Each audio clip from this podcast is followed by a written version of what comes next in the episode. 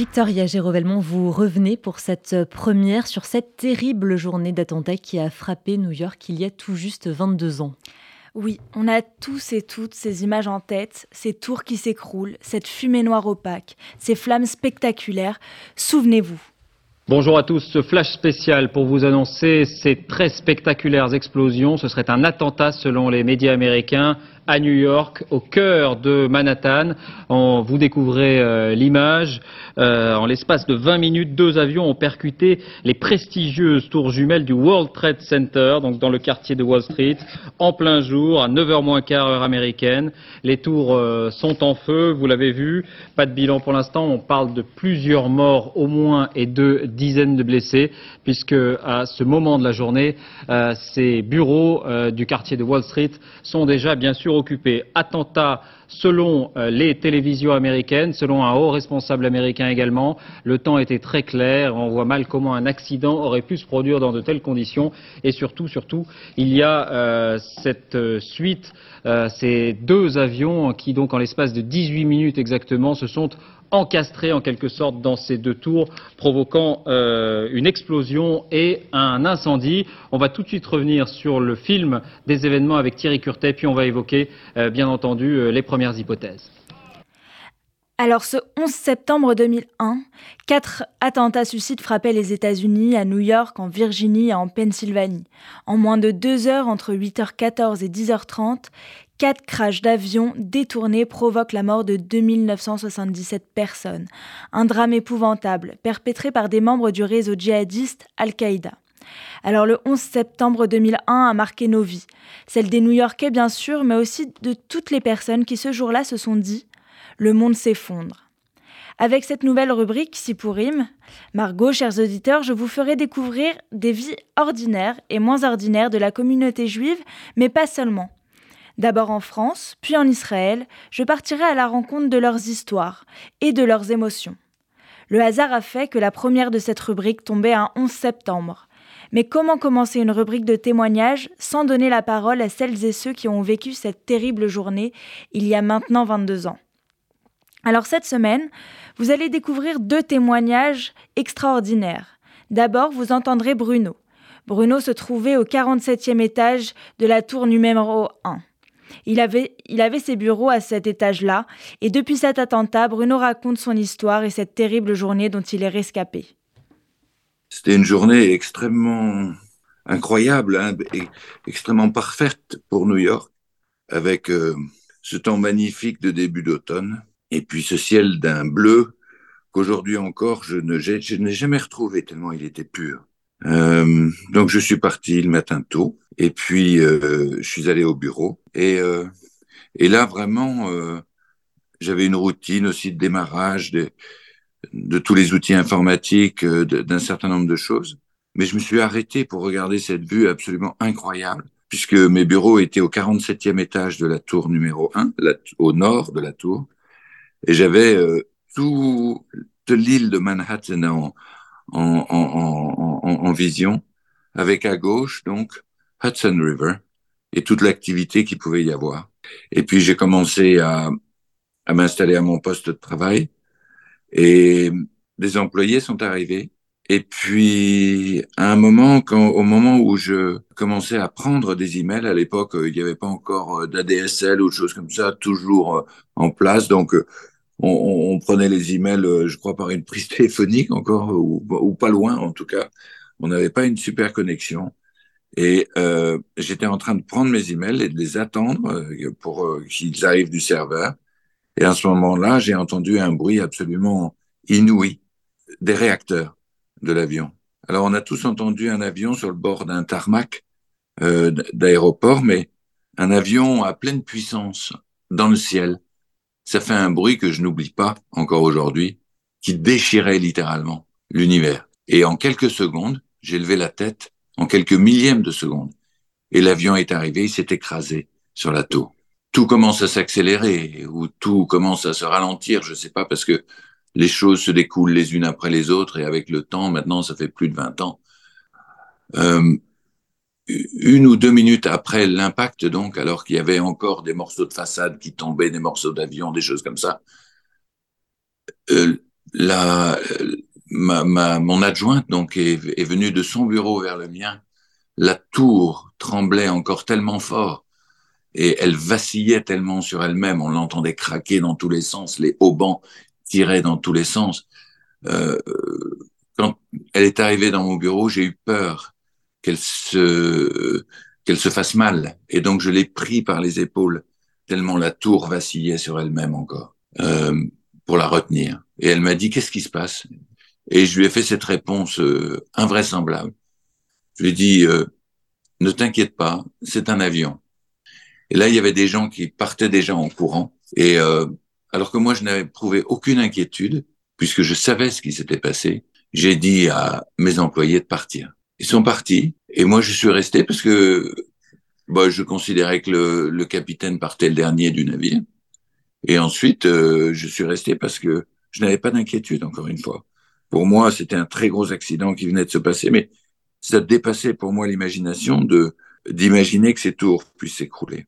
Et puis à un moment, il y a eu une petite voix qui m'a alerté, vraiment très très intime, mais très très impérieuse, et qui m'a dit il faut que tu partes. Voilà, quand je suis sorti, c'était une dévastation hein, dans les couloirs parce que il y avait de la fumée partout, il y avait des fluides qui tombaient des plafonds, il y avait des débris partout dans les couloirs, des choses effondrées. Pour donner une ampleur, euh, une idée de l'ampleur du choc, il y avait la porte blindée des ascenseurs, hein, qui sont vitaux dans un bâtiment comme ceci, qui était littéralement tordue, explosée sous la violence du choc. Et dans la fumée qui habitait ces couloirs, donc j'ai vu un petit groupe qui s'éloignait, qui était un groupe euh, d'une banque qui était à mon étage. Et j'ai été tenté de les suivre. Simplement, ils sont partis sur un escalier qu'on leur avait appris à prendre, puisqu'on avait régulièrement des, des, euh, des exercices. Et moi, j'ai pris l'escalier tout seul, euh, que l'on m'avait appris à prendre aussi. Et eux ne sont pas sortis et moi, je suis sorti. J'ai commencé à emprunter l'escalier de descente. J'ai fait deux étages et là, il y avait beaucoup, beaucoup de monde déjà. La file remontait jusqu'au 45e étage. Et au 45e étage, d'ailleurs, on a essayé de me faire descendre par des ascenseurs. Je suis allé sur la plateforme d'ascenseur. Je me suis dit, non, on n'arrivera pas. Donc, euh, je suis retourné dans l'escalier. Et là a commencé la longue descente. Et je vais mettre 50 minutes pour arriver jusqu'en bas on est arrivé, je, je vous passe la, la, succession des événements qui se passent pendant 50 minutes de descente euh, très angoissante, euh, où personne euh, n'a peur, mais tout le monde est terrorisé en même temps. Mais tout le monde garde son calme surtout, parce qu'il y a plein de choses qui se passent. Arrivé dans le lobby du World Trade Center, c'était une dévastation terrible. Et tous ces drapeaux qui représentaient le monde étaient avaient disparu, étaient effondrés. Il y avait toutes les, les, les, parois de verre qui entouraient le lobby du World Trade Center étaient explosées. Il y avait, en fait, un moteur était tombé par un des des, euh, des ascenseurs, enfin des conduits d'ascenseur, euh, et, et, avait atterri dans le dans le lobby, semble-t-il. Voilà, moi je suis sorti au milieu de cette dévastation au moment où la tour numéro 2 s'écroulait. C'est-à-dire que je suis sorti à l'air libre au moment où, et j'ai fait deux pas, je me suis retourné, j'ai vu la tour en feu, ma tour en feu, et là j'ai compris euh, la gravité de ce qui se passait, parce que c'était un feu sinistre avec des fumées d'une noirceur euh, diabolique et un feu d'un, oui, là aussi les feux de la, du, du, diable, d'un orange très très foncé. Et euh, j'ai fait deux pas supplémentaires au milieu de la rue, je me suis retourné, je l'ai pas vu une deuxième fois la tour en feu, parce qu'en fait la tour numéro 2 à ce moment-là s'est écroulée, et moi j'étais à une centaine de mètres en gros. Donc on, fait l'expérience de tas de choses dans des circonstances aussi violentes, hein. notamment de l'étirement du temps, parce que euh, en quelques millièmes de seconde, on est obligé de décider de ce qu'on fait et sa vie en dépend. Donc le temps s'étire effectivement. Et j'ai fait alors l'expérience peut-être la plus traumatisante de cette journée c'est celle d'avoir la certitude que son corps est mort alors qu'on est encore en vie. C'est-à-dire qu'en l'espace de quelques secondes, tout est devenu plus noir qu'une nuit. Et d'un seul coup, quand s'est abattu sur nous cette masse de gravats, de poussière, de, où on ne pouvait plus respirer, eh bien, tout est devenu silencieux. Dans des circonstances aussi extrêmes, mon corps a été convaincu que, qu'il était mort. Et donc, pendant des mois et des mois, je vais vivre avec ce traumatisme. Le moment encore très difficile parce que je savais pas où était parti euh, ni mes employés, ni je ne savais pas ce qui s'était passé. Ça a été quand de cette agence bancaire, il a fallu que j'assiste à la à l'effondrement de ma tour, puisqu'elle est elle a été attaquée en premier, mais elle s'est effondrée en second. Et donc en direct, sans savoir exactement où étaient mes employés, ni j'ai assisté à ce qui représentait des années d'efforts, de travail, de rêve, et l'effondrement de, de cette deuxième tour où étaient mes bureaux. Et puis ensuite, euh, il a fallu continuer à vivre. Et maintenant, vous allez entendre Lydie. Lydie, elle, était à New York pour trois jours seulement. Attachée de presse, elle accompagnait un client à la Fashion Week de New York. Contrairement à Bruno, Lydie n'a aucun repère dans cette ville. Elle ne la connaît que très peu. Alors qu'elle devait y rester seulement trois jours, elle devrait y rester une semaine, coincée dans un pays qui n'est pas le sien et sans pouvoir contacter ses proches. Aujourd'hui, pour nous, elle nous raconte pour la première fois son histoire. Donc j'étais euh, dans le cadre de, notre agence, on, fait des, interviews euh, assez régulièrement de nos clients euh, et surtout lorsqu'ils défilent à New York, c'est un événement très important.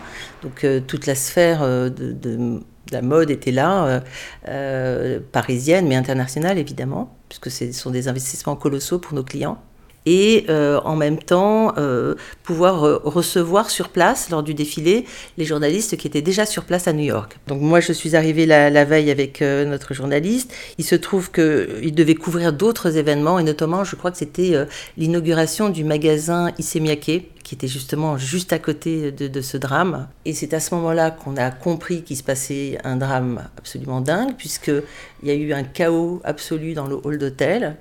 Euh, on voyait euh, derrière euh, la réception toutes les personnes qui étaient complètement affolées. On entendait des cris dans, le, dans le hall d'hôtel et on ne comprenait pas ce qui se passait. Alors, juste avant de, cet appel, enfin cet oubli, on, nous étions dans le taxi et j'ai interrogé en fait le chauffeur de taxi parce que c'était une journée qui était absolument sublime. Il faisait beau, le ciel était bleu, un bleu très intense comme on peut voir à New York, c'est ces bleus d'hiver.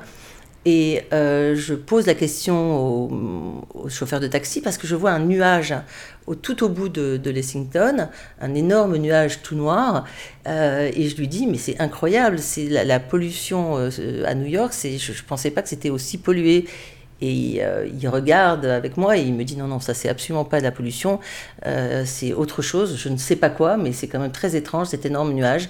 Et c'est à ce moment-là que le journaliste à côté me dit bah, attends, il faut absolument que j'envoie euh, mon, fax, à l'époque c'était des fax, hein, au Figaro, et, c'est là où on est descendu du taxi. Donc on a pu voir, mais de très loin, ce grand nuage qui, euh, qui, bouchait carrément euh, la, vue, hein, alors que, c'était, que le ciel était complètement bleu. il n'y avait pas de raison spécifique. Et là, on est rentré dans ce hall, et là, ça a été, de, à partir de ce moment-là, un chaos durant toute la semaine. Il n'y avait pas de moyen de communiquer avec nos contacts, donc de notre, notre famille, euh, le bureau, euh, les journalistes euh, qui étaient éparpillés dans d'autres hôtels, puisque toutes les, les, communications étaient, étaient, étaient complètement arrêtées, stoppées. Et on est resté aussi une semaine parce que après ce drame, le lendemain, le surlendemain et les, jours qui, euh, qui, ont suivi, euh, il n'y avait plus de taxi, euh, plus de possibilité de louer une voiture et évidemment l'aéroport était fermé. Et on ne comprenait pas, on ne savait pas ce que c'était encore. On n'avait pas compris que c'était un, avion qui avait fait exploser la tour. On pensait que c'était un incendie au départ. tout était extrêmement flou. On a évidemment tout de suite allumé la télé. Et euh, bah, justement, à la réception de l'hôtel, on regardait tous euh, les images et euh, on comprenait pas trop bien parce qu'évidemment tout était en anglais, même si je maîtrise un peu l'anglais, mais ça, allait très vite. Euh, c'était des informations continues et en boucle, sans avoir vraiment de, de, connaissance de ce qui s'était vraiment passé. donc tout était comme ça complètement chaotique et totalement flou. Et quand on a compris que le premier avion avait touché la, tour, alors là, ça a été effectivement euh, la stupéfaction, euh, la peur, euh, l'angoisse. Et lorsqu'on écoutait les informations, donc on ne maîtrisait pas complètement l'anglais, on comprenait, il y avait il répétait en boucle qu'il y avait un effet pancake. Et donc, j'ai compris plus tard, 24 heures après, que l'effet pancake, c'était pour parler de la tour qui s'effondrait, mais qui s'effondrait en fait de l'intérieur.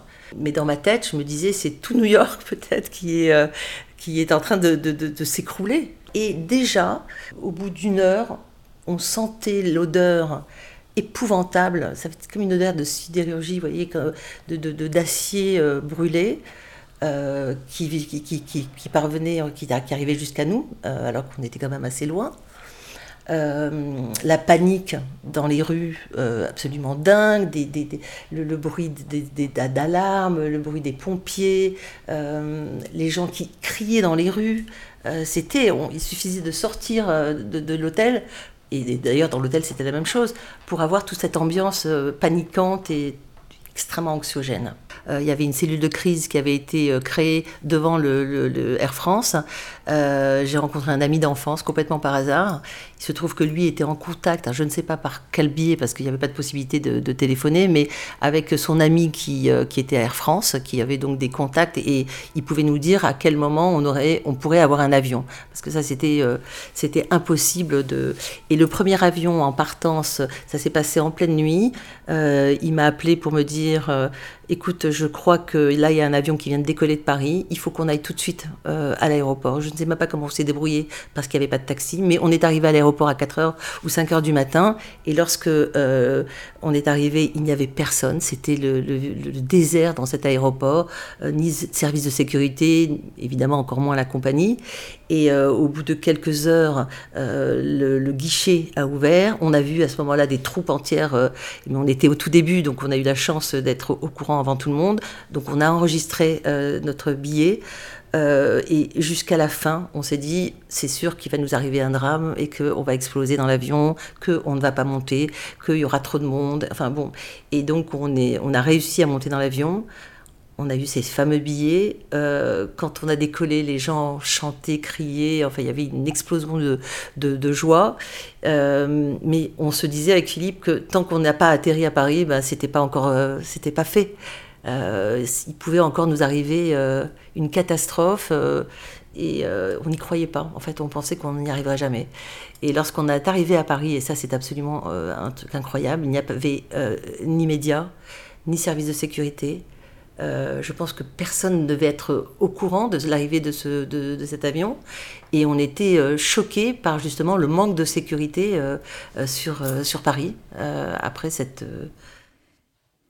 Merci Victoria Gérovelmont pour ces deux témoignages très, très poignants. je veux juste revenir au, ce dernier témoignage, est-ce que cette femme est retournée finalement un jour à New York ou ça l'a tellement bouleversée qu'elle n'y a plus jamais mis les pieds? Elle n'y a plus jamais remis euh, les pieds. Alors Bruno et, euh, Lydie ont des, ont des, histoires totalement différentes parce que Bruno travaillait dans mm. les tours qui se sont effondrées, sa vie était à New York, son quotidien était à New York. Lui, il a continué de prendre l'avion, euh, de retourner à New York et, il disait à l'époque que si un jour on, on reconstruisait les tours, il y remettrait ses bureaux. Euh, tandis que Lydie, elle, euh, qui a été complètement traumatisée par ces trois, enfin, par ces trois jours qui s'est transformé en une semaine interminable, n'a jamais pu retourner sur les lieux, n'a jamais pu retourner à New York. Elle a, elle a continué de voyager, hein, sa, sa, fonction l'y oblige, mais, mais pas à New York. elle a des craintes lorsqu'elle voyage, ça, ça, ça la hante encore? Alors, cet événement, oui, mais, euh, mais non, elle a, elle a réussi à dépasser ça et à continuer euh, à faire ses voyages d'affaires, à voyager pour les vacances. C'était aussi quelqu'un comme Bruno qui avait l'habitude de beaucoup voyager mhm. euh, parce qu'elle est attachée de presse, elle accompagne des clients étrangers un peu partout dans le monde.